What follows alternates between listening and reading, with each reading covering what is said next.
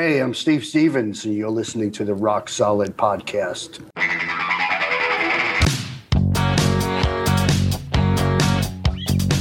Make me a deal and make it good for me. I won't get full of myself, I can't afford to be. This is small town music, this is big town music. He's ahead of his time, you know, but he can't use it. If only he could prove it. Well, tomorrow's just a song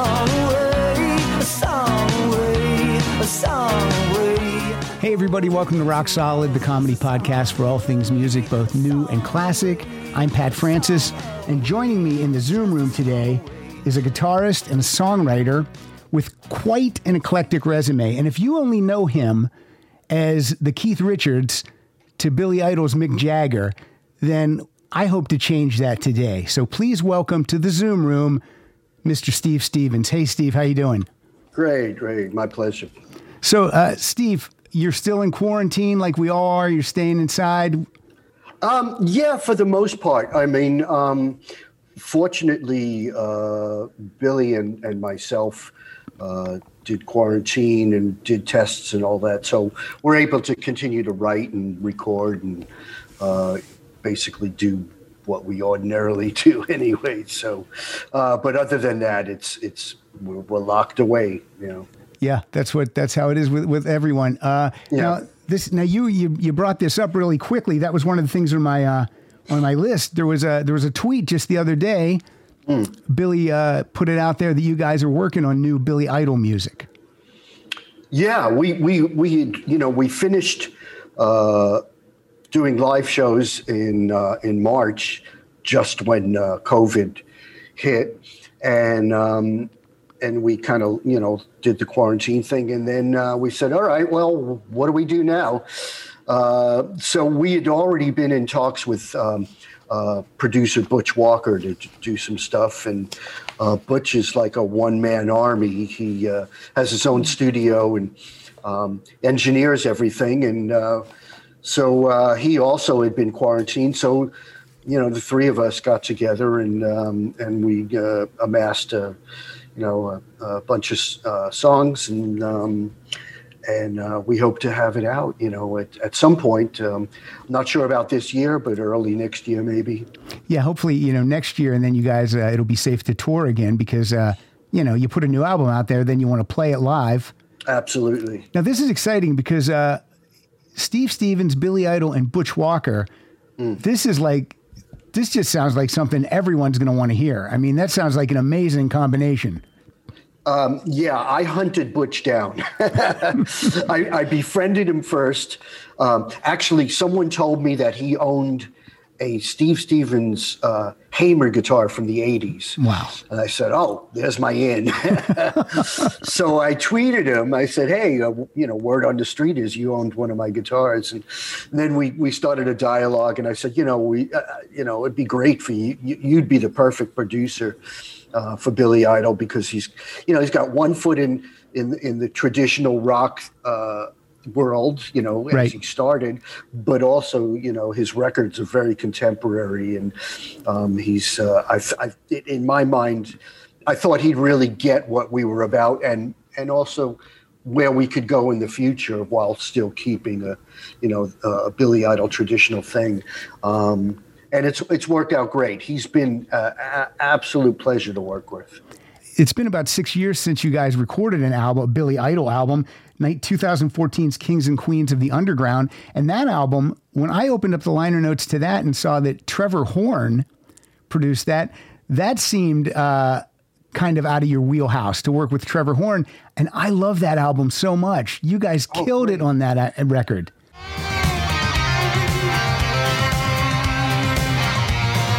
Riding down this road like I've ridden down a million. Run through every roadblock in this town. I laughed at all the signs that say speed will kill you. It took you to slow me down. I'd forgotten how to fly. I'll remember before I die. It's a crooked line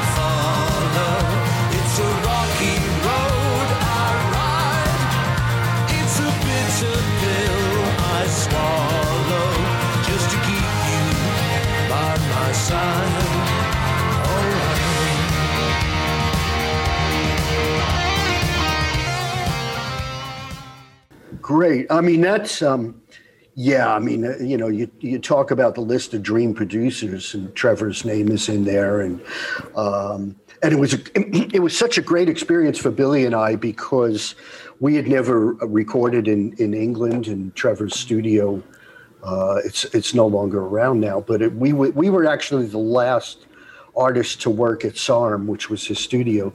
But then I found out that SARM was Island Studios, which was where some of the Led Zeppelin stuff was recorded, all the traffic stuff, classic Genesis.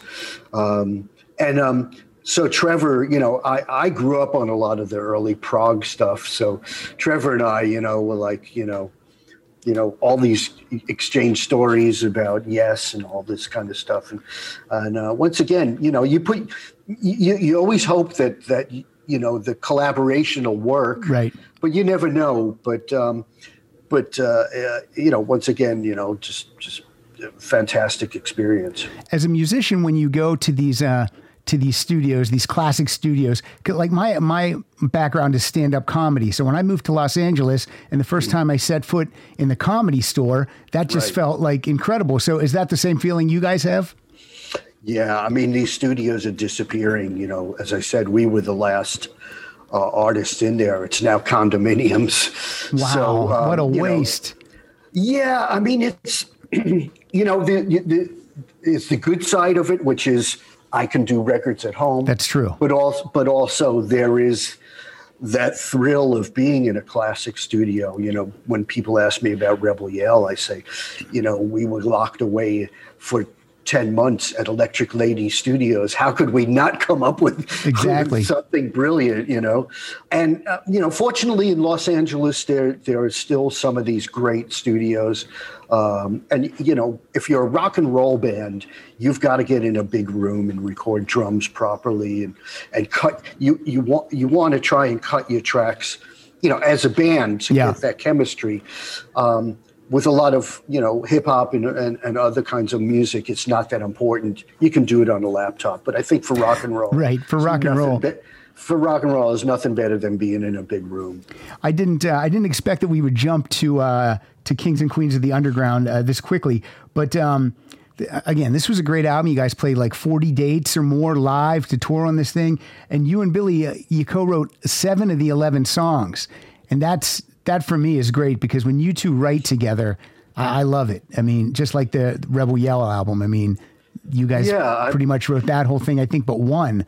So that's fantastic. Yeah, I mean, um, I'm I'm the you know I'm one of those weird guitar players who doesn't see when I'm working with people. I really don't see myself as a guitar player. I I I I, I try and use my instrument to to move the song forward, and um, and tell a story. Mm-hmm you know, and reflect the lyrics and the and and and and the vibe and the environment of the song.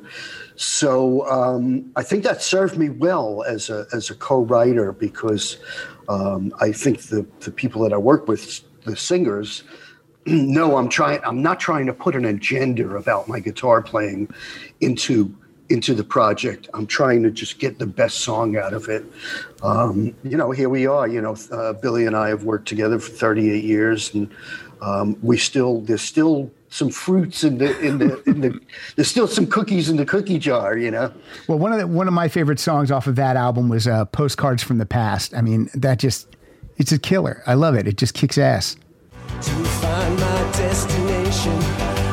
Touch my fascination once again.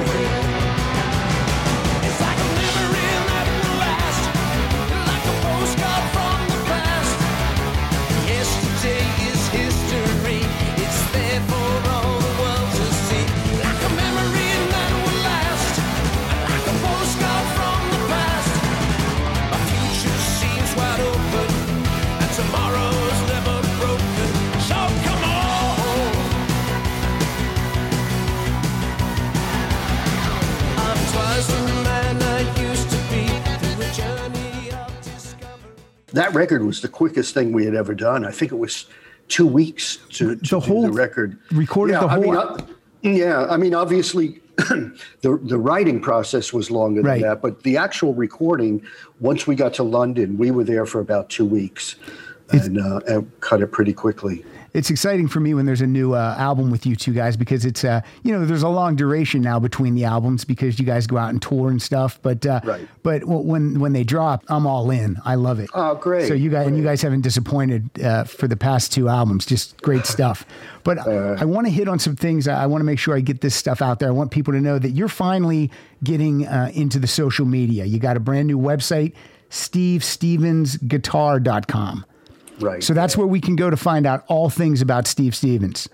Yeah, and I'm pretty I'm pretty active on Instagram and Facebook, and I I do answer uh, fans' questions, especially guitar players uh, when they have technical questions, because man, I would have given anything as a kid to, you know, to to pose a question to Jimmy Page or you know, somebody, and I think it's important to have you know an open dialogue. You know, that's what that's that's what the internet is there for. So, um, yeah, if, if people want to contact That's me, pretty cool. obviously, obviously all the projects and and um, and and uh, you know business stuff, whatever merch and all that's based on the Right. website. Sure. But uh, yeah, if you catch me on Instagram and now the I have a Twitter and. Um, uh, you know, I try and stay active and, and engaged with people. Twitter is at Steve Stevens. And you're also on Cameo, cameo.com forward slash Steve Stevens a go go.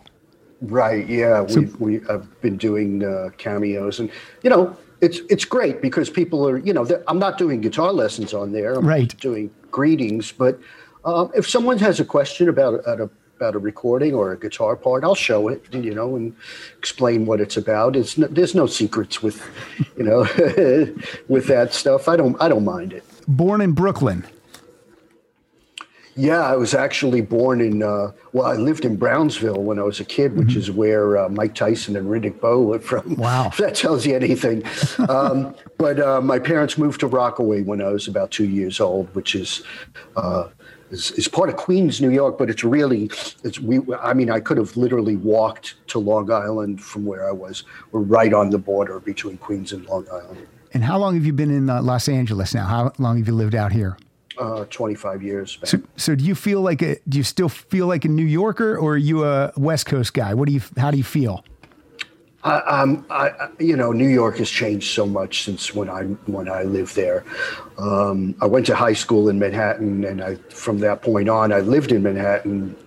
Uh, lived in Manhattan during the '70s, which was, if you've ever seen Taxi Driver, that was That was it. was our that was our existence. I mean, it really was like like that, um, dangerous, but but really exciting. And and and at the time that I uh, was living in Manhattan, there was so much music happening, and all these bands were getting signed out of clubs and CBGBs and all that stuff. And, but now, when you know, New York is, is is become like the rest of the world. It's pretty pretty gentrified Yeah, yeah, yeah, sure. and um, so I, when I go to New York now, I do all the s- silly things I used to make fun of of, uh, of people for doing. You know, I do all the tourist things. right. At what age does Steve Stevens pick up a guitar? Really early, I I didn't pick up the guitar per se. Um, my dad, uh, who was uh, had a great record collection, but but there was no mu- musicians in my family. Yeah.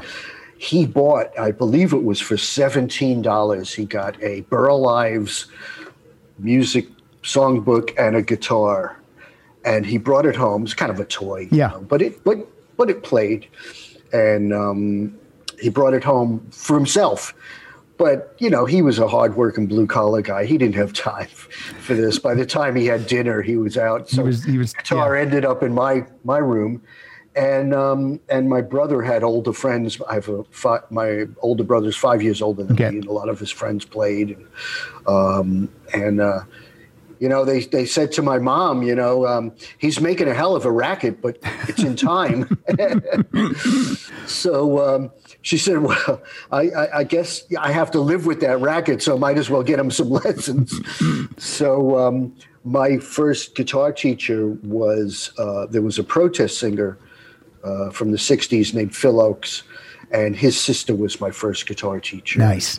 So I started on. This was when, you know, uh, the, all the folk guitar stuff was happening, like James Taylor and Joni Mitchell and Crosby, Stills, Nash. Great stuff. So as a you know, as a kid having an, a, you know an acoustic guitar, um, it was great. to learn all that stuff and and you could and the, of course the Beatles catalog every every kid back then learned Beatles music yeah I, I rarely interview anyone that doesn't mention the Beatles. I mean it's just it's, it's, it's how it is. It's music.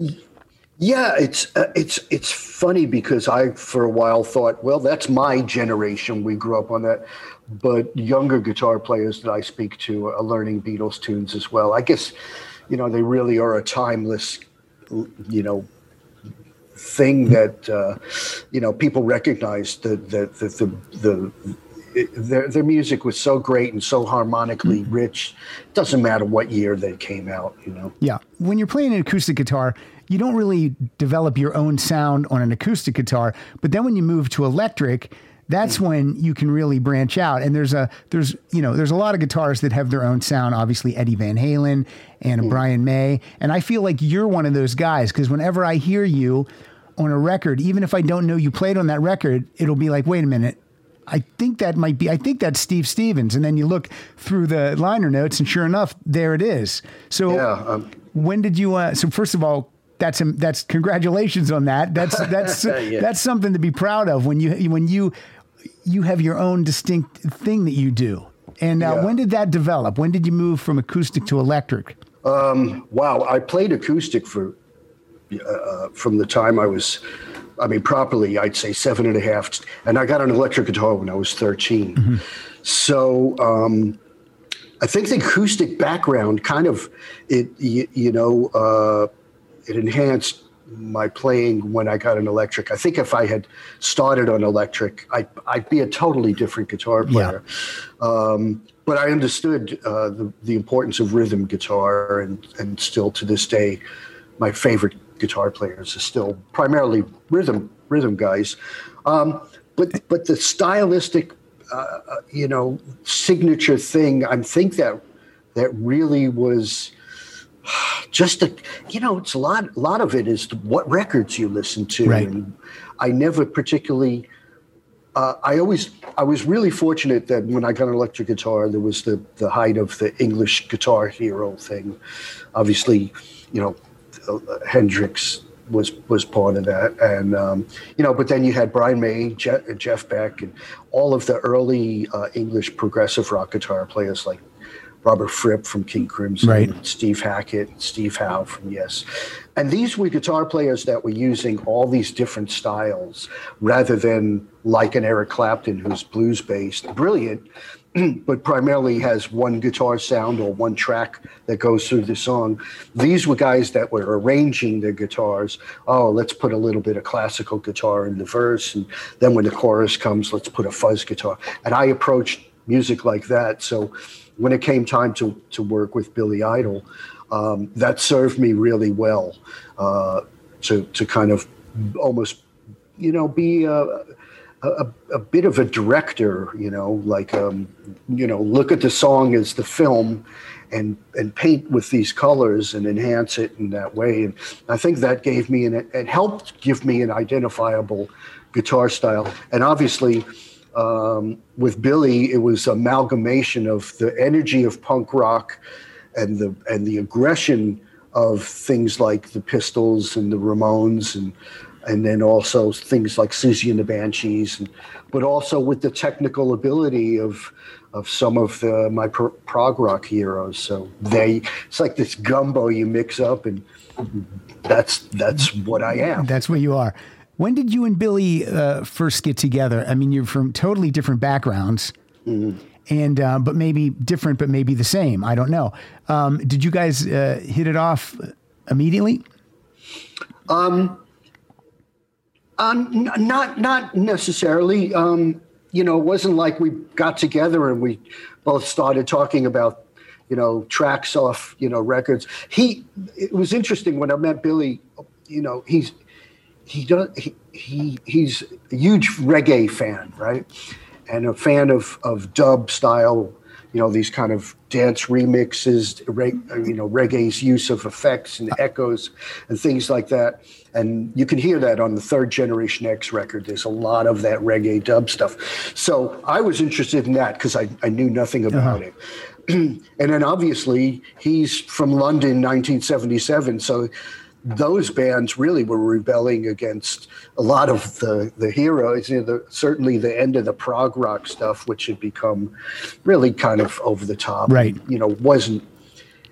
And you combine in England, it was part of a socio-economic movement, whereas punk really wasn't that in New York. It yeah. was, it was uh, it was a totally different thing. Um, but um, what really bonded us was was he loved things like Lou Reed and and maybe uh, early T Rex and glam rock things like Sweet and you know that's where we found common ground in that. Um, and I knew all the Lou Reed stuff, and I, you know, just about any band that came from New York. You know, um, one of my first managers was the co-manager of the New York Dolls, and had a lot of doll stories and stuff. And I, Sylvain Sylvain actually named me. I, I was, he came to my band's rehearsal, and I was looking for an, a, last name, a new moniker. Uh, yeah, yeah, right. And he said, "Well, do what I do. Just use your first name twice." Steve Stevens. So I said, "Duh, okay." You, you know, when when a member of the New York Dolls, it's like being knighted. Yes, yeah. Okay, I'll I'll take that advice. He you know? christened you Steve Stevens. he did. He did. well, it's easy. It's it's easy to remember. Yeah, You don't forget when it- Steve yeah. Stevens and you don't forget Billy Idol. I mean, you just don't forget those names. Yeah. So um so that's the stuff we found common ground in. And then when we actually sat down cuz we pretty much I you know, I said, "Look, you know, you're going to you, you want to put a band together. I know every musician in New York.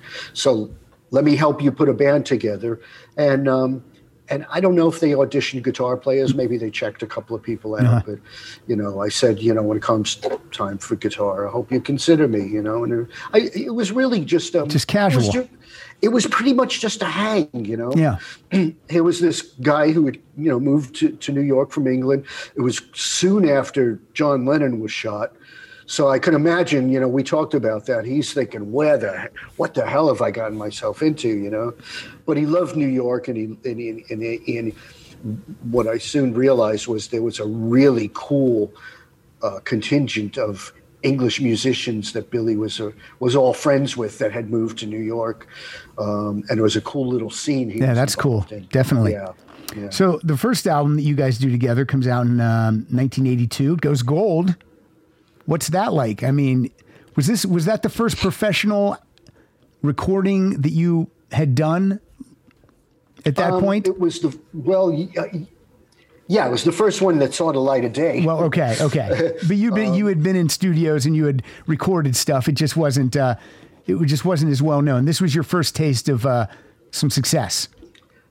Yeah, I mean, the interesting thing is the album didn't go gold when it was released. It went gold Mm-hmm. Eventually. Rebel Yell. Ah, okay. People went back and said, People "Oh, there's back, another yeah. there's another album. Let's listen to this."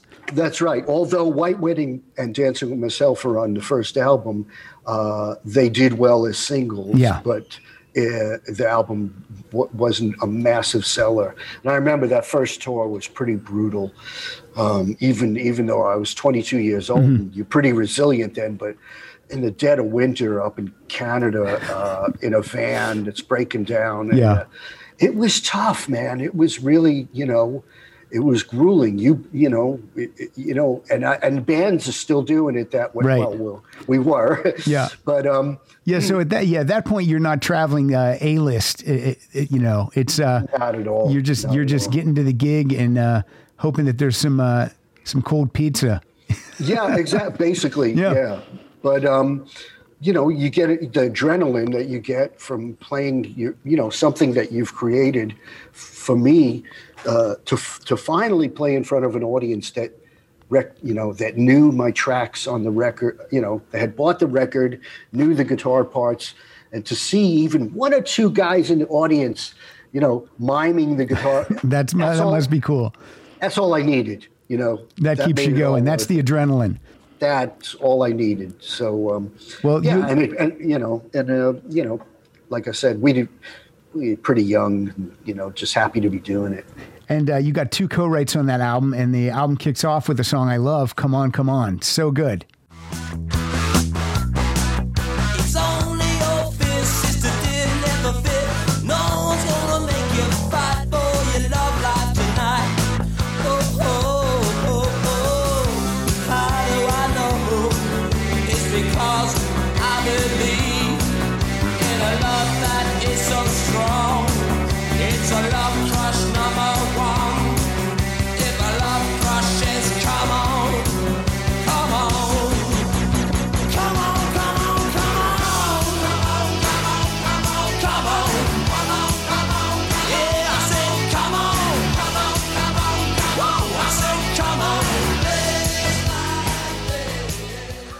I think that was the first song we we ever wrote together. and it made it to the album. Fantastic. Yeah, yeah. So then you go, you know, you're beating around with this first album. You're you're touring, like you said. It's not uh, it's not first class all the way. But then Rebel Yell comes out, and this thing's a monster.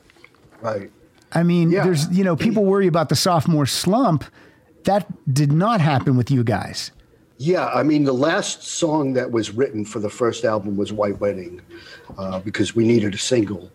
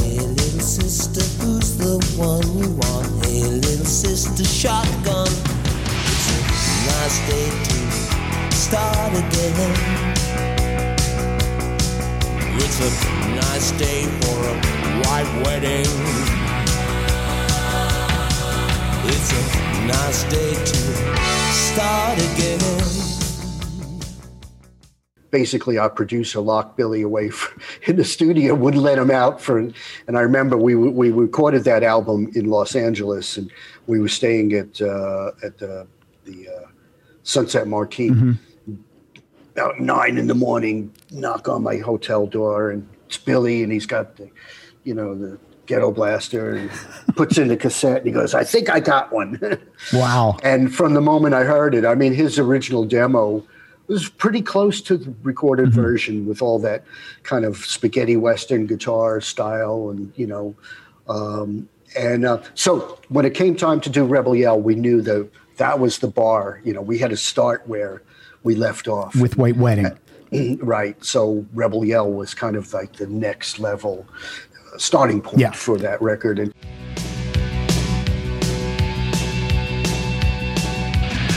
Last night, a little dancer came dancing to my door. Last night, a little angel came pumping on my floor. She said, Come, baby, you got a license for love. And if it expires,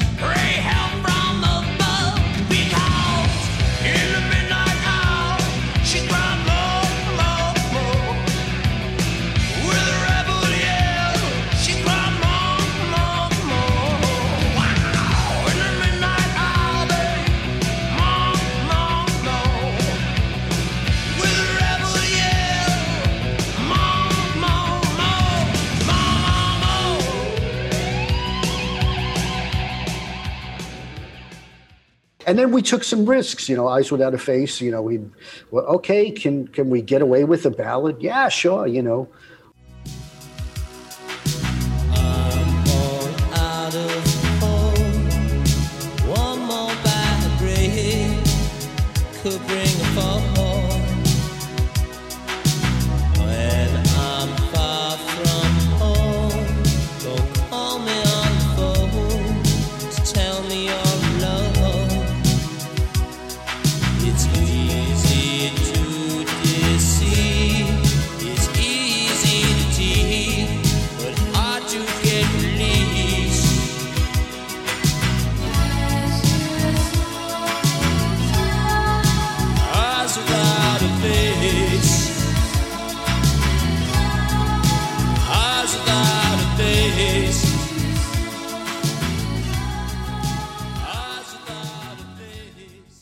what's great about billy idol records is every song can be a little bit different Right. there's no formula and that's something that i think came from both of us growing up with beatles records because every song on a beatles record is a different style or you know they take you on a little Right. journey Yeah, I mean, if you grow up uh, just listening to Led Zeppelin, then you're probably just going to play songs like Led Zeppelin. But if you have a nice eclectic musical library at your disposal, then you're uh, you're good to go. Longevity. well i mean led zeppelin pretty diverse you Well, know, yeah, uh, that's true. you know i mean uh, That's just the first have- example that came to my head, Steve. yeah i mean maybe the first album was more in that formula Right, right, right. blues based thing, but certainly by the time they got to Houses of the Holy, and uh, you know, each song, you know, you had a twelve string raga Indian thing, and Yeah. then you know, then a blues thing. So Well, I'm right mad. I'm mad at I'm mad at myself, Steve. Now that I used Led Zeppelin as the example, I mean, I'm pissed off. But um, But I know what you mean. Yeah. uh, you know, um,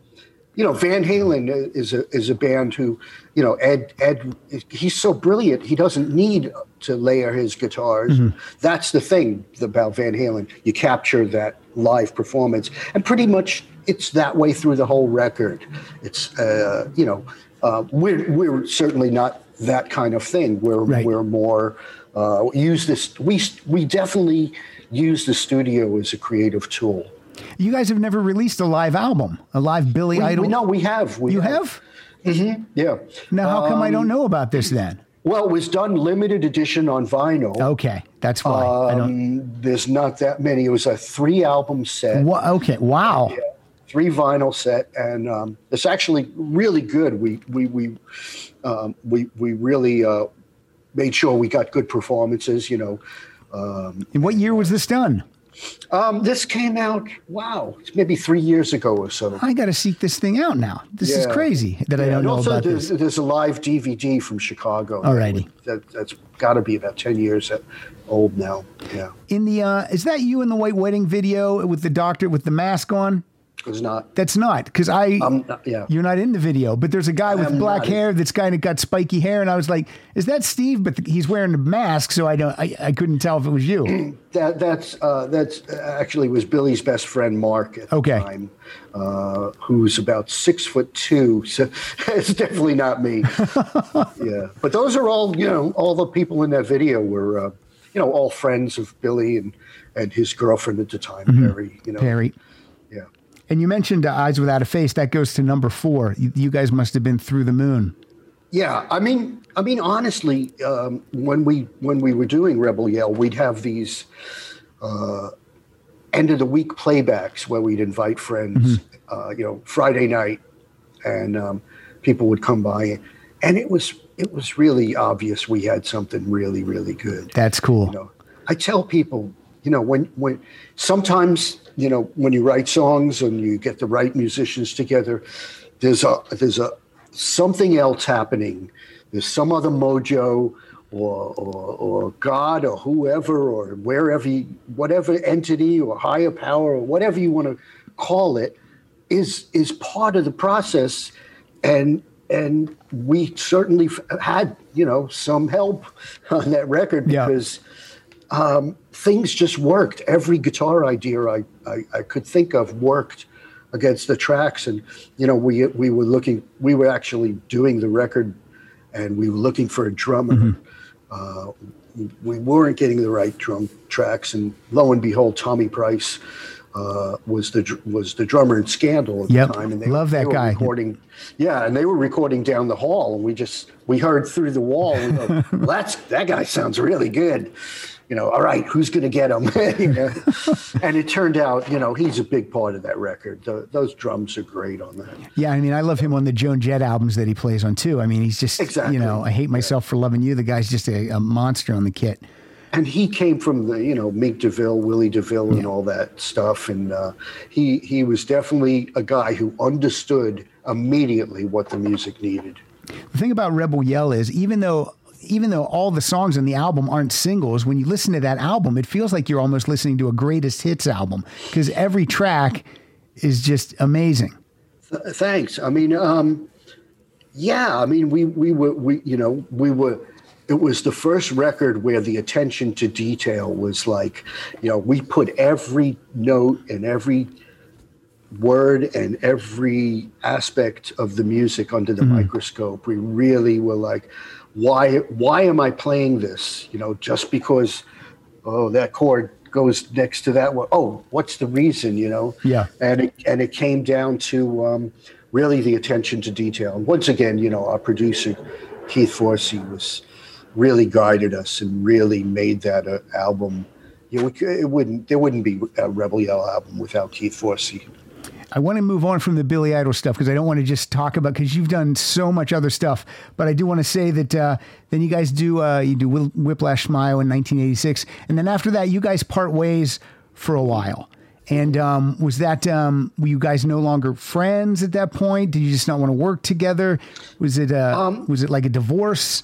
I don't want to. And, and again, Steve, I don't want to get into drama either. That's not my thing. Yeah, I mean, fortunately, there was no slagging or or any of that stuff, Okay. which which uh, you know wasn't wasn't the kind of relationship we Cool. had. Okay, good. Anyway, um, Billy made a, a, a decision to move to Los Angeles. I wanted to stay in New York, um, and Whiplash Smile was was a, a, a tough record to do. Mm-hmm. Uh, you know, there's no live drums, no real bass on it, and um, as a guitar player, I found it really hard to make my guitar stick Yeah. To it. You know, now I can appreciate it, but at the time of recording it, it was it was pretty tough. Uh, and I was offered a uh, deal over at Warner Brothers. Uh, Ted Templeman, who was uh, head of A and R and also Van Halen's producer, uh, came a knocking, and we became friends. And I, I said I'd do a record for them. And um, but yeah, I mean, you know, it was uh, it was understood that I was going to do my thing. I wished those, Billy well, and um, Cool. and we we I, it was kind of like I'll see you down the road, you know. And um, so when we got back together, we didn't have to make amends or or That's great. no apologies. It was just uh, you know You're working together again. Great. Yeah, exactly, exactly. You're talking about uh, Atomic Playboys, is the album that you made for Warner Brothers, Correct. Correct? Yeah, yeah. and uh, and sad, you know, sadly, I, I just saw one of your posts that uh, the keyboardist from this album just passed away. So, uh, Yeah, Phil. sorry to hear that. Yeah, sweet, sweet, sweetheart of a guy, and um, and uh, you know this is before we had laptop computers and stuff, and he taught me a lot about how you do computer sequencing, and he worked with everyone, Blondie, Debbie Yeah. Harry, you know. I mean, he was a real New York fixture, uh, studio fixture, sweetest guy, and um, yeah, he came out. He was the keyboard player, came out on the road, so. Um, uh, you know, I, I was very sad to hear that. And we what we say here when someone passes, we say rock and peace. So rock and peace, Phil Ashley for sure. Yeah, yeah, absolutely, absolutely. The title track, Atomic Playboys, has some amazing guitar on it. So so good. I mean that that kicks off the album just the right way. That sets the tone for what we're going to hear on this thing.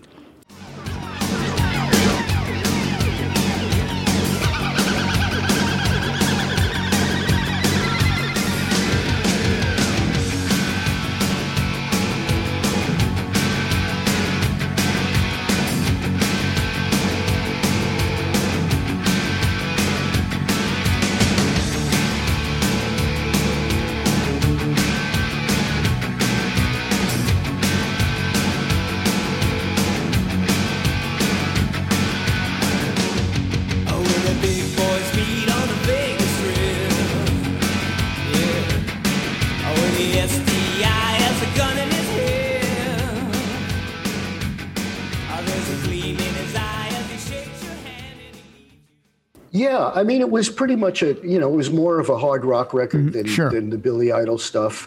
Um, the, the the the only problem for me was by then I I was used to a level of luxury. Right, and now and now you're you're you're starting at ground zero again. At time, you know, so you're probably you're probably t- did you guys tour with this album? we did, And you're playing. uh, you're not playing the venues that you just were playing with, the, with the big uh, top forty hits and stuff. Right. And uh, but I'm still in my mind I'm like, well, I deserve two tour buses. and Sure. I deserve, and um, it was a very expensive record to do, um, and uh, you know, and uh, you know, naively, you know, the record companies like shelling out money for, Yeah. you know. Uh, three hundred thousand dollar, four hundred thousand dollar videos and all. You, you, oh wow! I have that's my money. Yeah. you learn that later on, you know. Well, I mean, no offense Um, to Chrysalis Records, but Warner Brothers Records is a bigger company than Chrysalis was. Yeah, I mean- and uh, yeah, and and and, and um, and uh, you know, all respect to to Warner's, they treated me fantastic, and getting to know Ted Templeman, uh, you know, the the the um, the thing thing thing about my relationship with Warner Brothers is that Uh, Ted was the one that got me the Michael Jackson gig. Uh, Ted was the one that put me together with Vince Neil, and so there were other things. There were other things that came from this relationship. Yeah, yeah. So, uh, so I was very. Uh, my relationship with Warner's was was a good thing. you brought up Michael Jackson in, in 2020 for me personally, Steve. I it's uh, it's it's it's a difficult uh, it's a difficult artist to talk about. So, Yeah. but Dirty Diana, that, it's just it's just amazing. I, I I watched the video the other day, and it's you know you guys look so cool together on stage, and you are just just killing it. What was that? What was that like when you got the call to do that? Because I mean, that's he was doing that. You know, he used Eddie on Beat It, and then he used you, and then he did Slash, and you know, getting some rock cred from bringing you guys into these records. But the songs that the three of you played on are undeniably they're classics.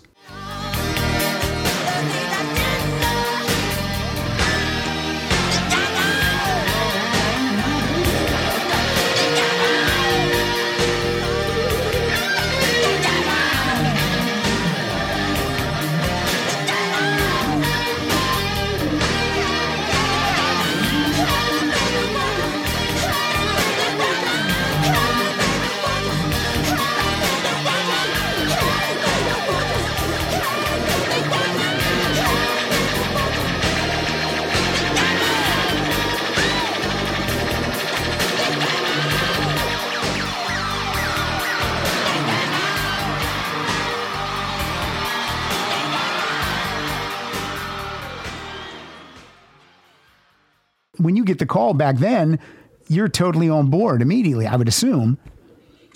Yeah, I mean, um, I got a call from Quincy Jones, but uh, you know, Ted Ted Templeman didn't tell me that he had sp- spoken to Quincy. Quincy actually called Ted and uh, said, "Hey, man, you know, we're working on the follow up to uh, Thriller.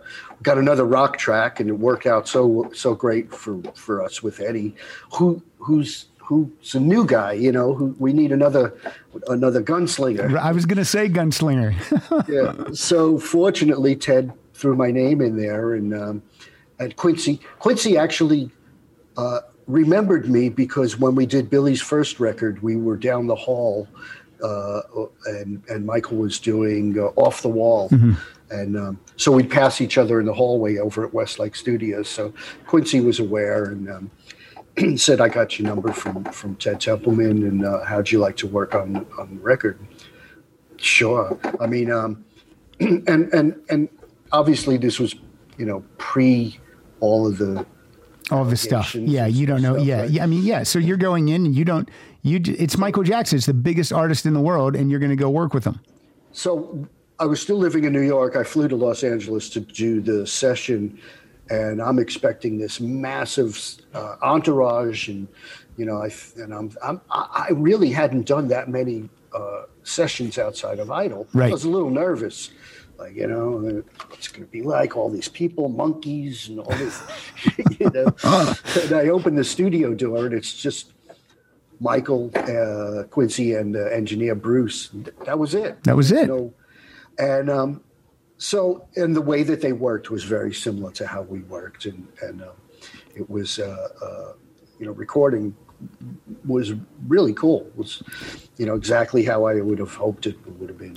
And now the the the outward uh, thing from Michael Jackson, he always seems like he's shy and everything, but behind closed doors, when you guys are working on this track, he obviously isn't that way, right? You guys are just talking music and um I mean, he is, you know, uh, it was obvious that him and Quincy had a great communication. okay, and obvi- and I, I'm sure that they had spoken before before the session about what they were trying to get for the song.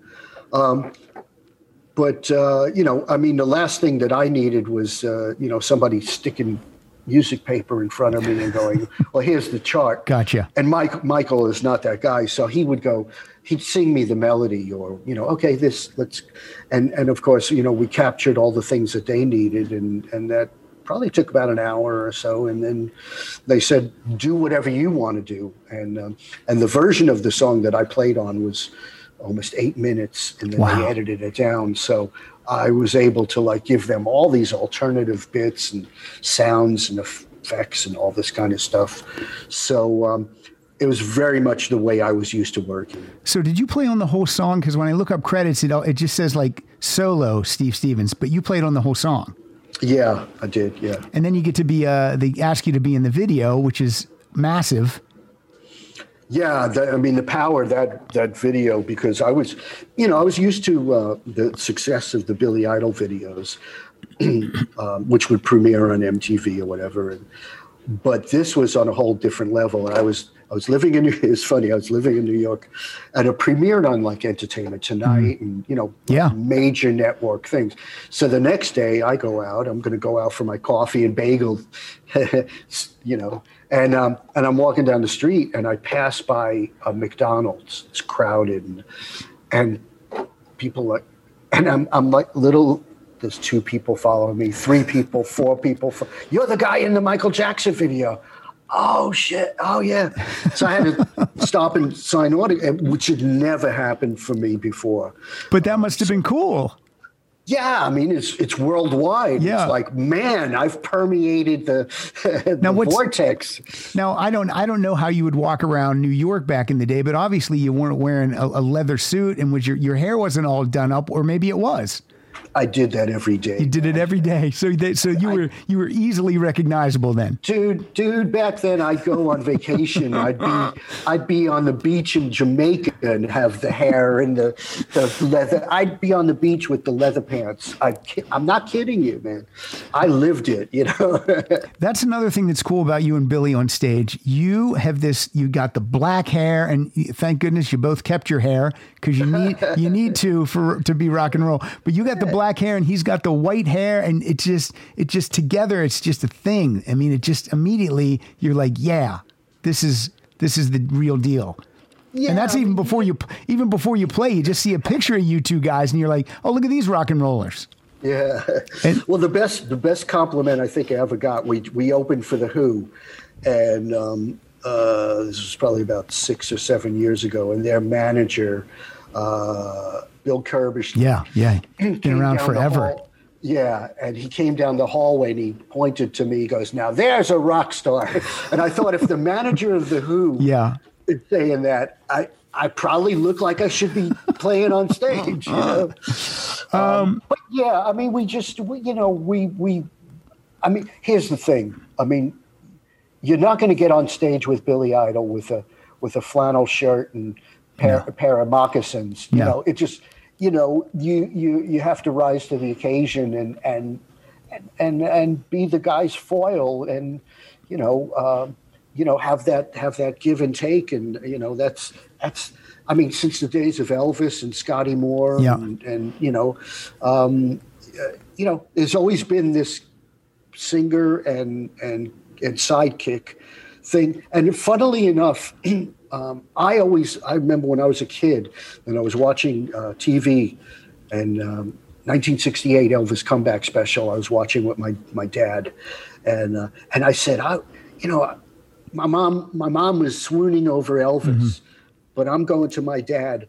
That's the guy I want to be. I want to be the guitar player that that's Cool. right there, you know.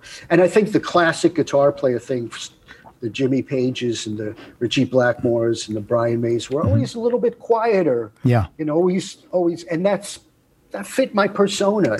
You know, I, I, I couldn't imagine being on stage and being the front man. That's a- that's a really hard job, man. I've seen, I've seen what what that's about. To do it right, Right, right.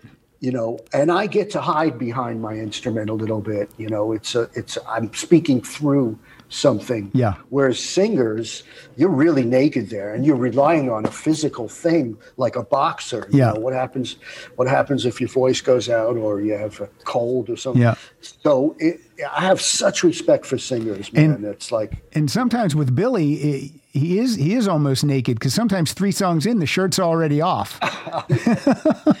and I always thought about you guys, like even though like uh, you know Plant and Page and um, Joe Perry and Steve Tyler and um, Mick and Keith, even though they're in bands and you are in it's it's billed as Billy Idol, I still always felt that you guys were equals. because you know you're you're on the back you know the pictures on the back of the album cover it's you got you know what I'm saying so even though it's uh, even though it's under the the umbrella of a na- of the name Billy Idol I always felt like you two were like those other pairings and it's just that's what I like Yeah, I mean, in one respect, um, it's made things. It does. It, it, look, the, the the the the final word is Billy. Billy. Yeah, yeah, yeah. You know, and but and that's made things. You hear about all these bands fighting and all this kind of stuff, and that's that's a lot of that stuff where they sort of fight about the publishing and the the ego stuff and- and- yeah, and um, and it's and I think it's because it's Billy and it was his deal to begin with. You know, he had already done three records for Chrysalis, and and um, and there was a, a you know it's definitely a direction, and he was he was very clear and specific about what he wanted the music to be like, what he felt the audience was waiting for Yeah. because he, he, he felt there was there was a real void between in America between punk rock stuff and rock stuff, which is what we kind of became this this middle ground. Um, so and I and and he gave me a lot of direction and we helped develop stuff. So I think because of that, um, it's always been understood that you know I'm there. I, you know I'm uh, I'm there and I'll give my opinion, and that's why I've lasted uh, for so long because these you years. count on me. And I, you know, I'll rehearse the band without him and do all the stuff that maybe he doesn't want to be around for. Mm-hmm. Yeah. We very clearly know what our roles are, and I and and and we make it work. and I meant that as a compliment so I hope you don't I, I don't take that as a slight I, I I'm I'm totally kissing your butt on that okay Um, yeah, I mean, uh, yeah, I mean, it's it's it's uh, it's it, it's it's it's a, a, a, a- a relationship that you know it's much like a director and an actor. Mm-hmm. You know, Now, 1986, Top Gun Anthem. This is crazy success at this point. The soundtrack's number one on Billboard. It sells 9 million copies. It's the best selling soundtrack of the year. And here we go. Harold Faltermeyer and Steve Stevens have this amazing instrumental.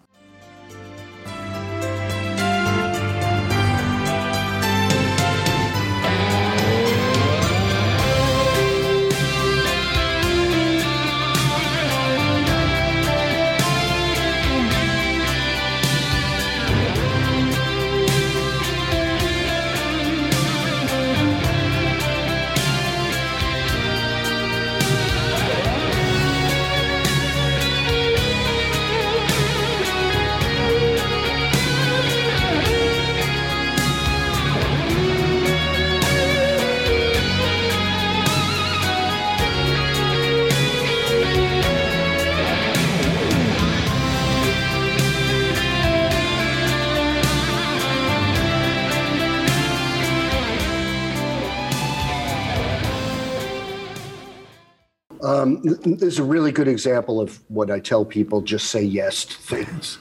um, when we were doing Whiplash Smile, Harold was the keyboard player.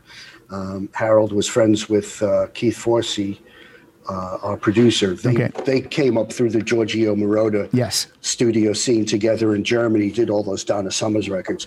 So Harold comes to New York, and we're doing the record, and uh, says to me, hey, you know, I want to play you something. Um, and uh, we go in the lounge, and he's got a little Betamax. It's the days of Betamax video. Pops the Betamax in, and it's it's some aerial footage, which you know from Top Gun, which at that time looked groundbreaking. you Yeah, know sure. Absolutely. and says, "Oh, I'm scoring this movie. I'm in the middle of it. It's the Tom Cruise from Risky Business. To, uh, would you be interested in playing on it?" "Ah, sure, you know. so I remember we did. Uh, we finished up our session with Idol on a Saturday at about ten o'clock. and then Harold went and put the multi-track, the days of tape, Right. know, put the tape on the multi-track, and uh, and had this theme and. Um, and uh, you know we proceeded to you know okay we'll play the melody and da da da da, da and do all this and uh, and I think the whole session maybe took me two hours or something and I kind of forgot you know I said he goes oh there's a solo section and I kind of it was it was just the perfect fit you Yeah. know and and and um, and uh, we I kind of forgot about it and then uh, he, he said, "Oh, the movie's going to premiere at the Ziegfeld in New York. Would you come to the premiere?" Okay, you know, sure. I go, "Wow, this is a big deal. This is a big movie premiere." Movie comes out, it's got all these hits on it and stuff. It's and it's a massive success. I mean, because when you do it, you don't know that you don't even know if the movie's going to be good or or if people are going to like it, and it's just no massive. I had no idea, you know. And then he calls me from Germany. He says we got nominated for a Grammy, and I go, yeah, well, well you know, that's that's nice. And you know, he goes, we're gonna win. We, you know, he's such a Harold is, he is the the power of positive thinking is what Harold is all about. And is that did you guys win? Is that what you have the Grammy Award for? We did win. We did. And- Unbelievable. and things you know sometimes things are just you know right um, the grammys that year were in los angeles. I was living in new york so i had i would have had no intention of you know flying for them. But as as luck would have it billy and i were performing on the grammys that year so i had to be in los Wow. angeles so Harold says, "Well, the, that category is is uh, announced in the afternoon. Okay, I'll go down. You know, go down and I'm, I'm sitting there, and, and he's all like, "We're gonna win." We're gonna Harold, Harold, I don't, I don't want, I don't want this guy to be disappointed. Right, know? right, right. He's really expecting to win this thing. And I hate to be the sure as shit we end up winning. I'm like, you got to be kidding me. You know, um, it was, you, you know, I mean, it, it was more a validation for my parents that put up with that racket all those years. Yeah. 'Cause a gra- to them, you know, a Grammy is is uh, you know, it's you know, I gave my mom, mom and dad my first gold record, and those kind of things. The, the- I don't display them or you know things. The, the, it, it's a nice indicator, but uh, I, I- you know, I, I, I prescribe to the notion that you know you're only as good as your next song or record. Right. So, but it was great validation for them. Steve, you're a very humble guy. I mean, I didn't I didn't know what you would be like. I didn't know that you, I didn't think you would be a jerk or anything like that. But you're you're you're a very very humble and uh, and good dude. And this is this is fun. Oh, good. Yeah. um, well, I don't. I don't think you really get to experience and and find real joy in what you do without being a little bit humble. Yeah. Uh, because you don't get to really meet people, and you don't. I mean, you know, maybe back in the '80s, I was a little bit cocky, and um, I certainly wasn't as as thoughtful towards people uh, because obviously I was I was always Billy's musical director and and um, and and now I'm a little bit more careful about how how I treat people and how I I really value my friendships with people and you know look I've been doing this a long time if I don't have fun doing it Right. you know it's Then why do it? I'm so fortunate to to make music as my my living. You know, uh, so what do I what do I have to be Yeah. an asshole about? That's what I always say. I'm like, why is that guy an asshole? He's he's doing what he set out to do. there ain't no reason in the world. I got a wonderful wife who travels with me, and uh, you know, man, uh, you know, I mean, you know, there you and, and I always tell people you learn from your your mistakes, and for many years, you know, uh, you know, I, I wasn't I wasn't in the moment it that way, and now I'm grateful for for all the all the experiences and all the That's you know, great. look, I, I get to meet somebody like Butch Walker and make music with this guy who's like, you know, uh, I mean, I've been doing this, uh, you know, for however many years, making records for 40 years. Yeah. And to, It's a gift. And now to work with somebody new with new energy and new ideas. And also guys he's he's he's same thing sweetheart you know? And um and it was just like uh, that's how you, that's how you would hope it the business would be. Now I'm going to talk about some uh, some people you worked with that I had no idea you worked with these people, and uh, or if I did, I forgot about it. Ric Ocasek, yeah. You played on his uh, second solo album, This Side of Paradise. On paper, I wouldn't put you two guys together. How did this come about? Almost all my questions are like, "How did this happen?" But I mean, seriously, uh, this is this is so cool to me. And again, I listened to this album the other night, and I'm like, "Of course, that's fucking Steve Stevens. This is unbelievable that I didn't know about this." I, you know, it's just one of those. Um, you know, the, you know, New York had such a great recording scene happening, and I think uh, Ric was also over at Electric Lady recording, and um, uh, you know, what was great is, and I'm, the guy's name is escaping me, but the producer, Chris something or other, Chris uh, Hughes. maybe. I think it's- uh, yeah, and he was the producer for Tears for Fears. Did all those Mm, Yeah. incredible re- that, those you know when uh, Shout and uh, and and um, everyone wants to Everybody wants to rule the world. Yeah. rule the world. Uh, and those records were even back then they sounded amazing. They still sound great. Yeah. So he was the one that called me, and I, I jumped at the chance to work with him. So. Uh, Yeah, you play on remember- you play on six of the ten songs. I did, yeah. And uh, funniest thing was, you know, uh, so I go in the studio and um, uh, uh, we start tracking, and I'm getting set up, whatever. And uh, and Ric says to this girl, "Oh, uh, is, oh, Steve, would you like anything?" I said, "A cup of coffee be great, a little cream and sugar." You know, there. Says to this girl, "Oh, would you get Steve a cup of coffee?" Okay, great. It's Paulina. I'm like, I'm like, oh my God, it's Paulina. you know, She's getting you some coffee. some coffee, you know, but they were great people. They were great. Ric was, uh, it, it, it, it was like working with Spock. you know, he I- was so, so I understand. smart. Yeah, I understand know? what you mean. He was so smart and, and, um, you know, uh, we bonded over. Ric had actually produced Suicide, which was a really influential duo out of New York. Alan Vega was a singer, and uh, and they were really influential. They actually uh, Billy turned me on to them, and we had them open for us on a big show, and um, so. Uh, I bonded with him because he produced it and gave them exposure. And I Yeah. said, "Man, you know that that Suicide record is a is a big one for me." And um, Yeah, he had a lot of great producing credits with the D Generation and Weezer and, and No Doubt. I mean, Really amazing guy. stuff. Yeah. really smart guy and fun to work with. Yeah. And the uh, the song "Keep on Laughing" has a killer guitar solo from you.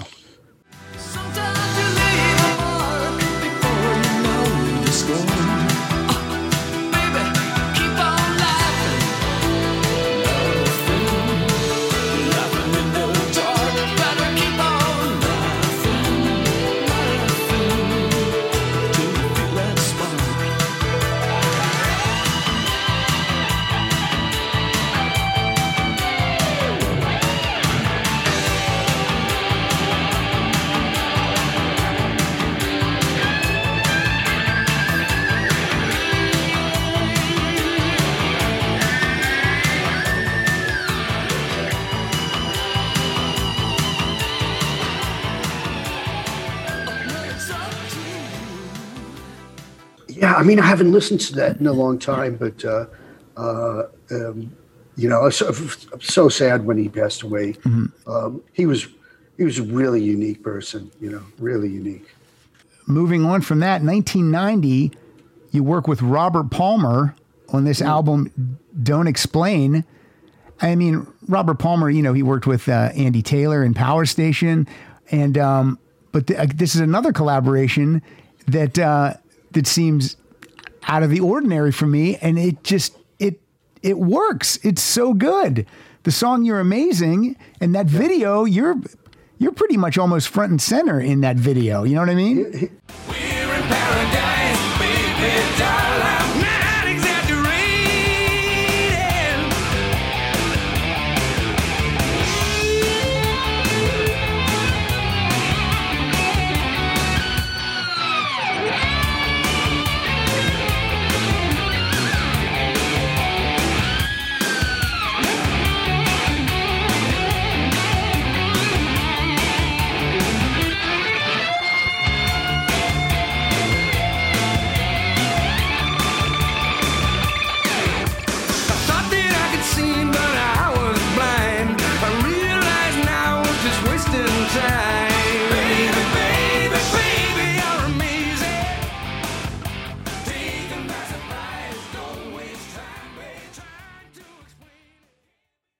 The crazy thing is I've, I, I had known Robert before I knew Billy Idol. Um, the band I was in before Idol, I had mentioned uh, we went out we w- went out to the Bahamas to record our record, which was never released, and we're at the studio and uh, and Robert lived across the street from the studio and just walks in with a, you know, bottle of tequila or something. Says hello, you know, and we're all like, "Is that right? That's Robert Palmer?" And he goes, he's hearing, you know, we're playing some tracks or something, and he goes, "Oh, who's the guitar player?" I was like, "That would be me." you know? he said, "Well, I, I live across the street. I'm writing some demo. You know, I'm working on some demos. Would you come over and help me work out some demos?" So we became friends then. And when he'd come through New York, um, he he he would call me and we'd go guitar shopping. He wanted to buy some guitars, and I knew all the music stores. Cool. And take him around, and and we maintained a friendship uh, all throughout the Billy Idol stuff, and um, and then when I recorded with him, now here was here was the ultimate Robert Palmer, because he was living in Milan, in, in Italy, the fashion capital of the world. Sure. I'm with Robert Palmer. and he takes me to buy a Versace suit. it's and and he takes me to this hotel, uh, which he says, um, now uh, th- this hotel makes the best martini in the world, and and I go, oh, that's good. He goes, no, I mean it. He goes, this is the best martini in the world. so we proceeded to get absolutely shit faced in Milan, Italy, and and you know it was just exactly how you would hope Robert Palmer. Yeah, that sounds like exactly how I would think that he would be a man of the world. and first class. Everything about it was first class. And uh, I feel bad that we're talking about we're talking about so many people today that that have that have passed on. Yeah. I mean, Yeah. th- but let's let's let's touch on some uh, on some guys that are still with us. And um, so funny if I you read this list, these next two guys are guys that you think might not still be with us, but they still are. Vince Neil and Sebastian Bach. yeah. So Vince Neil, uh, you work with Ron Nevison on the Exposed album. This is Right. he's he's no longer in Motley at this point. You're no you're not working with Billy at this point. So this seems like a this seems like a good uh, a good pairing. Put you good two guys together and uh, and see what happens.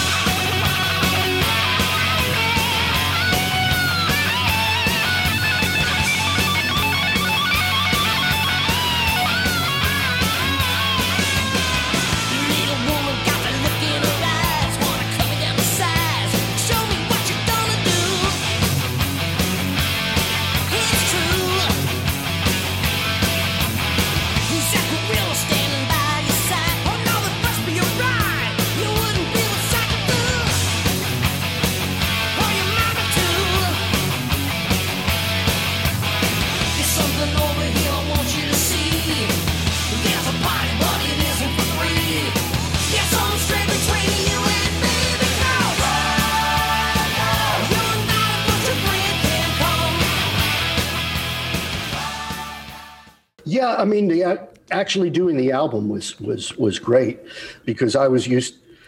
First of all, I was used to working on records that were, you know, guitar solos were a little more economical. So you get eight bars, you know, at very Atomic Blade plays sixteen bars maybe. And now I'm working with Vince and working on, you know, we're in the studio uh, arranging the songs and da da da da da. Ah, make the guitar solo longer. Okay, no longer. You know, 32 bars, 64 bars guitar. So, you know, play as loud and as fast as as as possible. And also, um, uh, we had already been booked to open for Van Halen for that tour. So, um, and I was already, I had become friends with Ed. And so it was, uh, it, it was fun doing the record. The, the, the thing was just right at that time is when grunge hit. And, Yeah, uh, you and that- know, uh, and it was, um, you know, uh, anything that was associated with excessive 80s stuff, it didn't matter who you were. It, it was just looked at as old hat. And right.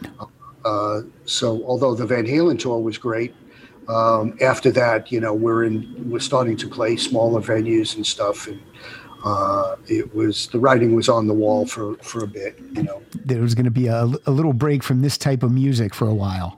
Yeah, I mean, it, and unfortunately for me, it was the height of the excess. You know, I was on the road with Eddie Van Halen. We were partying, and uh, and I, I, I could, you know, I couldn't, I couldn't play louder. I couldn't play faster. I could, you know, uh, uh, and and I had gotten off the road from from Vince. I had actually left under not great circumstances, and um, I'm in Los Angeles, and I go see Paco de Lucia, the famous flamenco guitar player, and and um, it was um, you know I had started when I was a kid. One of my first guitar teachers was a, a flamenco guitarist, and Paco was at the Wiltern, and it was three thousand people, and and they were still going crazy, and and he was playing all this blindingly fast guitar, and I went, well, that if I reconnect with that side of my playing, um, it's a way for me to be virtuoso, Right. But but not uh, kind of music where people feel like they have to open up, hold up scorecards or something. you know? Right. So uh, so I put my electric guitar down for a, a year and did a flamenco record. And then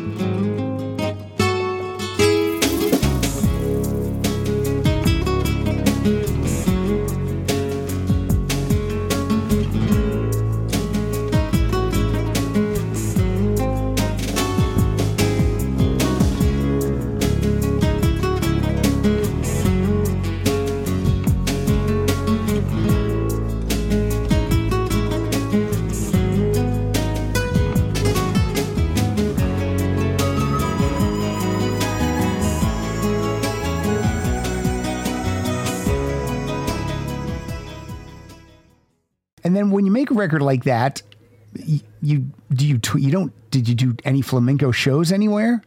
I did actually, yeah. I mean, the cool thing about it was I just, I, uh, you know, also at that time I got sober and it was all part of like a cleansing thing, and I cleared out a lot of like bad people in my life, and and um, and had re- this renewed love of playing guitar. So I went to Europe, and um, and I went and I went to France and uh, England, and I I just traveled around with this flamenco guitar, writing songs and doing tracks with people, and then ended up finishing the record in Hawaii with David Tickle, who, who mixed it. And it was just all part of my renewed energy about this love of guitar, and um, and it's it's that that record was an important step for me because that has stayed with me uh, during the like even during the course of a Billy Idol show, I do a flamenco guitar solo Yeah. and we've added touches of it to some of our music and uh, and um, you know I still I still get to uh, to play that with I have some friends of mine who play flamenco the you know guitarists and stuff so it's, it was it was an important record for me I would imagine sitting around with guys that can also play that style of music and just uh, it's a different kind of a jamming, but it's probably uh, super satisfying. So satisfying yeah. And it's like i'm i'm a thing i'm i'm a pick guitar player. I don't play with flamenco with my fingers. Um, so when i'm across from like my friend ben woods who's who's my usual partner with flamenco i'm just i'm i'm like anybody else. I'm a fan. I'm looking at what he's doing with the traditional thing and he's looking at what i'm able to do with the pick. And we're just like man you know we're just mutual respect there. So you ne- yeah, you never stop learning. Then is what you're telling me. Never never 2014, Sebastian Bach, uh, "Give 'Em Hell." You uh, you co-write three songs on this, "Push Away," "Had Enough," and this killer uh, "Gun to a Knife Fight" is just amazing.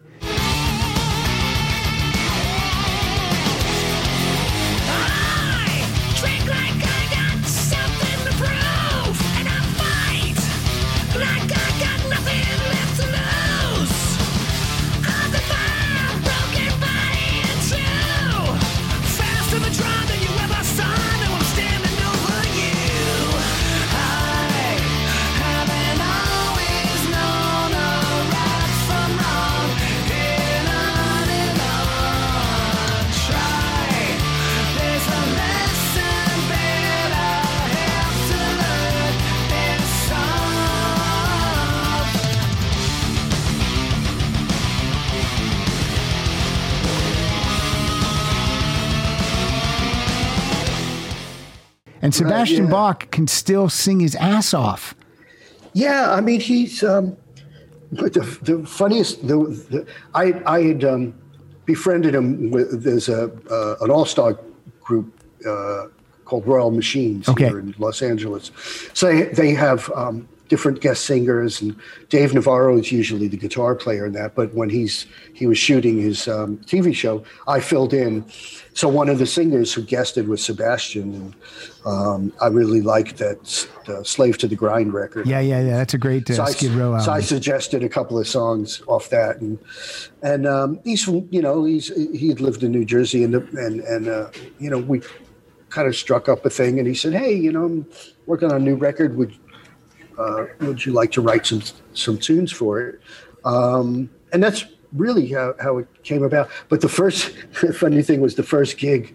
I said I was booked to play at the Iridium in New York, which is where Les Paul uh, did his weekly show. Originally, it was at a really small place called Fat Tuesdays. Then they moved it there, and they kept after Les Paul passed away. They kept his whatever it was Tuesday night gig, and they'd have different guitar players come in. So I was asked to do it, and I said, Sebastian, you want to come with me to New York? We'll do this thing at the Iridium. Okay, cool. and we realized it's like dinner theater. People are sitting at tables eating their dinner, and there's fucking six foot three Sebastian walking on their dinner table, picking up their chicken, and oh, what do you got? Pork chop? You know, it, it was it was fun. I mean, I was thinking, oh my God, he's gonna he's gonna hate this, and and he was he was really a good sport Nice. about it. He, um, you know, he's he's a, he's over the top. He's a he's a, he's a rock star through and through, but he's he's such a huge rock music fan. You know, Yeah. And uh, when you get down to it, that that's really where where he's at. He really does love rock and roll, and and um, and he is a larger than life character. Well, I, I met him in person uh, earlier this year before the whole COVID thing happened. It was at this Ronnie James Dio event at the Avalon, and I'm there with my friend, and we see Sebastian Bach, and I'm like, Hi, man, I really want to talk to Sebastian Bach. And we wait, we took so much because we didn't want to bother him. You know how that, you know, that's how a fan feels.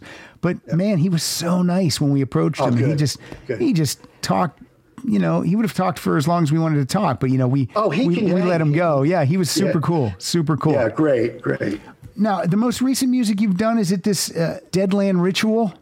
Right, yeah. There, uh, we, you know, COVID kind of put a put a stop on some things. uh, uh, on on on uh, progress on that. But that was, uh, you know, project that um, was Frankie Perez, myself, Matt Sorum, and Geezer Butler. So a, su- a super group is what we call this.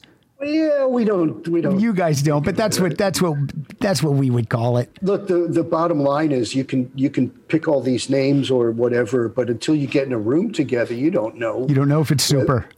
you don't know if it's you know going to be uh, if the chemistry's there or not or um, but we went and we did two tours we toured in europe and we've played some dates and all the material is written all the songs are written and um, we were you know we the original plan was i was going to finish with idol in vegas doing our residency around march april or may we were going to go in and record and right now it's on the on the because that's one of those bands that it's not like a butch walker billy idol thing Yeah. that's you have to employ lots of engineers and there's a lot of people to move the moving parts with management and all this kind of stuff and uh, so um, you know i hope it'll see the light of day And and some of the song, a couple of tracks are out there to get. You can get uh, Down in Flames and Broken and Bruised.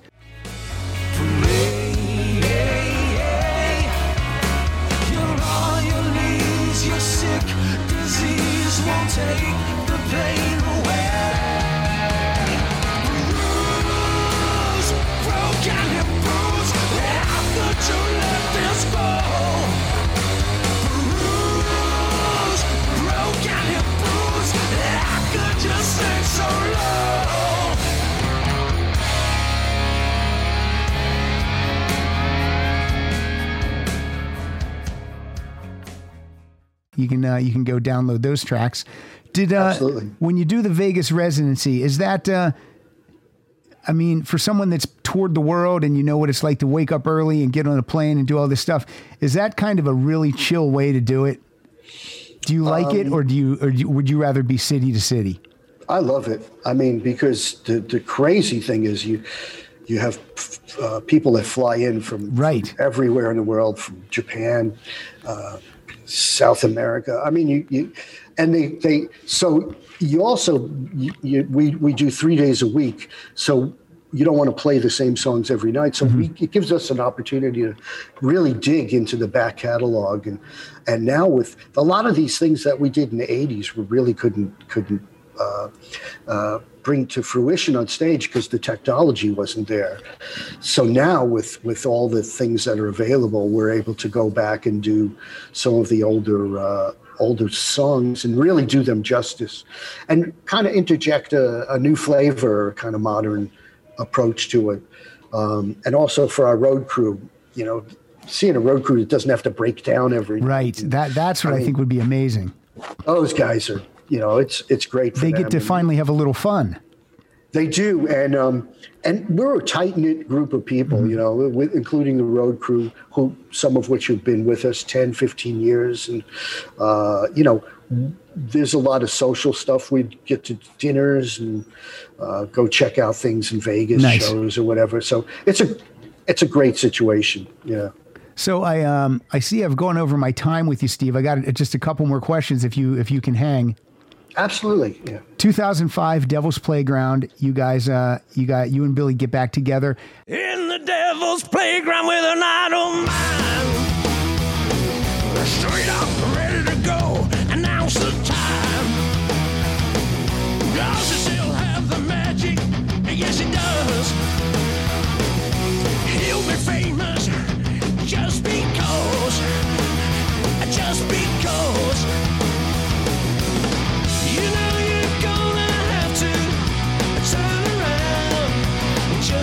Just because you have to change your mind sometimes. Yeah, you're gonna have to turn around. Ride my rocket. We had already been back together. Just to, you were touring. Um, we had done dates when I first got back together with Billy, which was I think '93 or so. Um, he was still signed to Chrysalis Records. Chrysalis folded. He got shifted over to Capitol. There was an ill-fated record that we uh, did with uh, Glen Ballard, I think, was Alanis Morissette's uh, Yes, yeah. producer, um, which was like an all acoustic thing. It just didn't work. It just, you know, was, and then, um, uh, you know, it took us a while. And then the whole throughout the 90s, even though we played and gigged, it, it was, you know, a time of like, like, you know, we don't have to put out music right now Right. because we don't know exactly where we want to go. And, uh, it, it was, uh, but the thing that really solidified a lot of things was when we did um, VH1 Storytellers, because that was a way for Billy and I to look at our back catalog, maybe do it in a different way. Absolutely. Uh, I, there was a couple of flamenco, you know, we did "Don't Need a Gun" flamenco style, and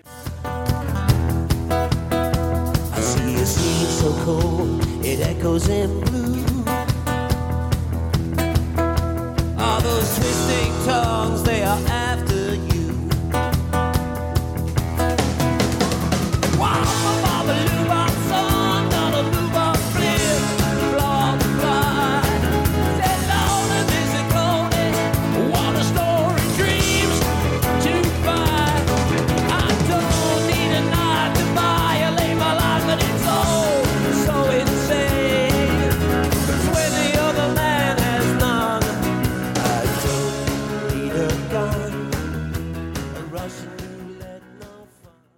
so we had already been working together and touring when we did uh, Devil's Playground. It's a killer record, and uh, you co-wrote three songs, three of my favorites, including "Romeo's Waiting" and "Summer Running." I love those, and "Rat Summer Race." Running, yeah, yeah. Rat Race was was the one for me that I, um, and and playing that live was it, it was it, it, that was one of those songs that really had its own atmosphere and vibe about it. Yeah. Wake me from my sleep, a cautionary tale. Walking infancy, a way to derail. I wanted to be free, and I wanted only you. The walls are falling down, and somebody says, Oh, give a little love, give a little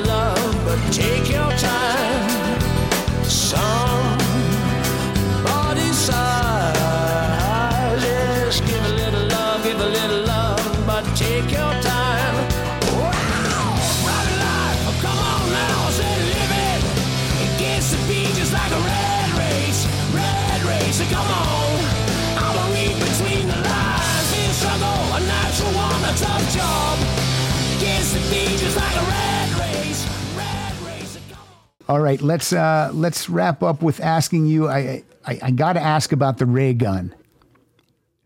When did the ray gun start?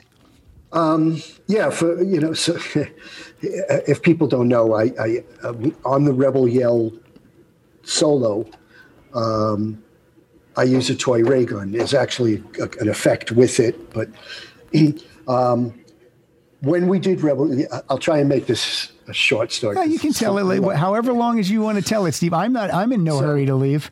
So Rebel Yell, we, we realized this is going to be the title track of the album. This is the opening track. It's got a bit of a guitar solo in it, but it can't just be notes. You know, I, I thought, and the, and the, the backing track was so storming. It was like I wasn't going to put one thing on there that wasn't appropriate.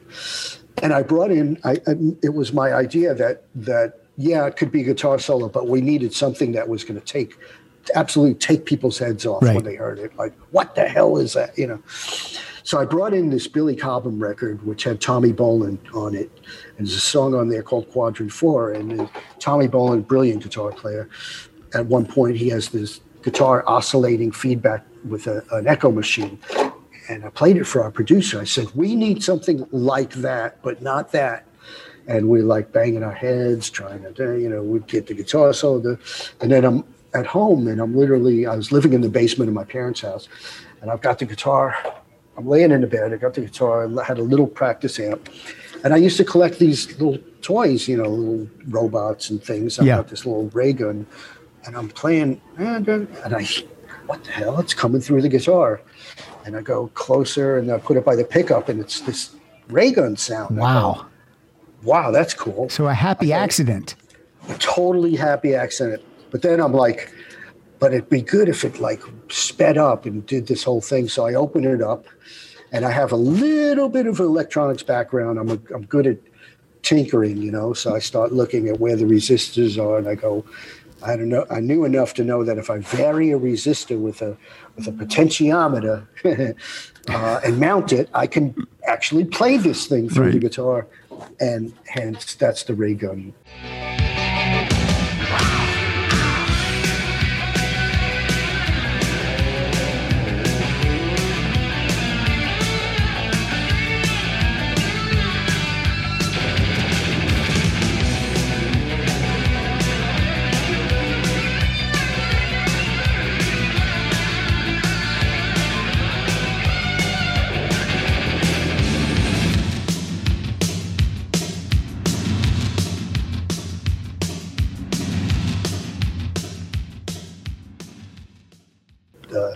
You know, you practice guitar for 60 years and the thing people want to know about is, Is the toy is the toy that uh, that you touch to the the pickups. Yeah.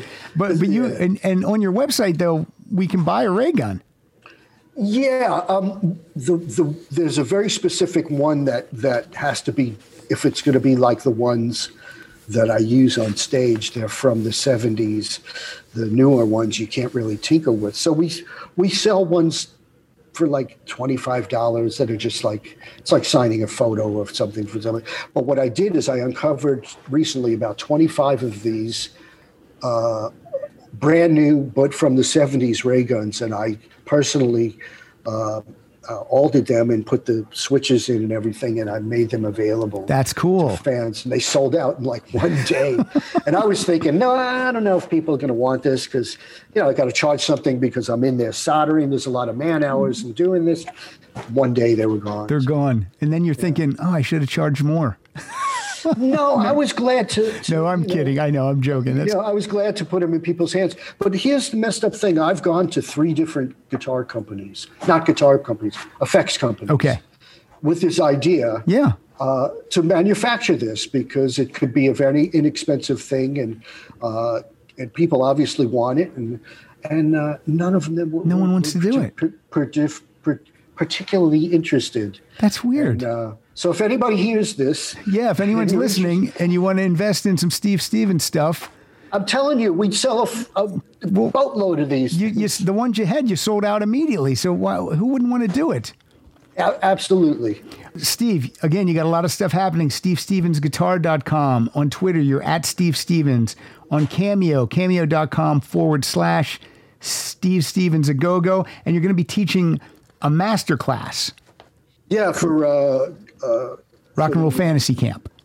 yeah, we this is the second one I'll be doing, um, and uh, it, the first one was was great. It was great. It was really, um, you know, like I said, if if if when I was a kid, and I could have logged into Zoom and had uh, you know personal audience or you know uh, dialogue with uh, Jimmy Page or or uh, Ritchie Blackmore Right. or anybody.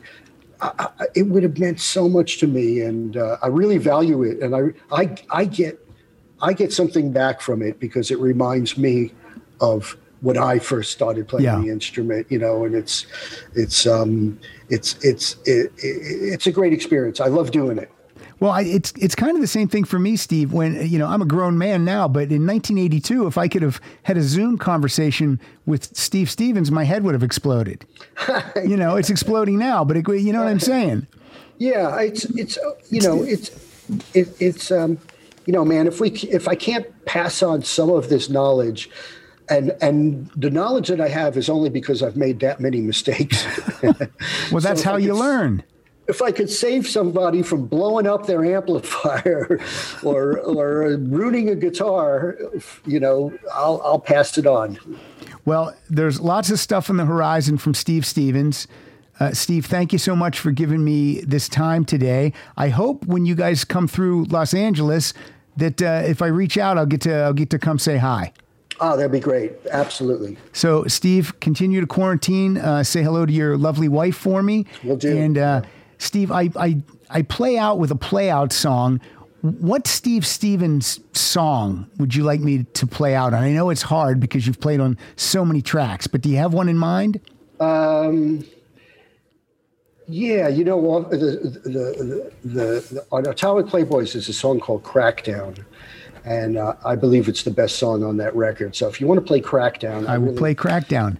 It's it's really encapsulates a lot of my what I'm about as a guitar player. Excellent.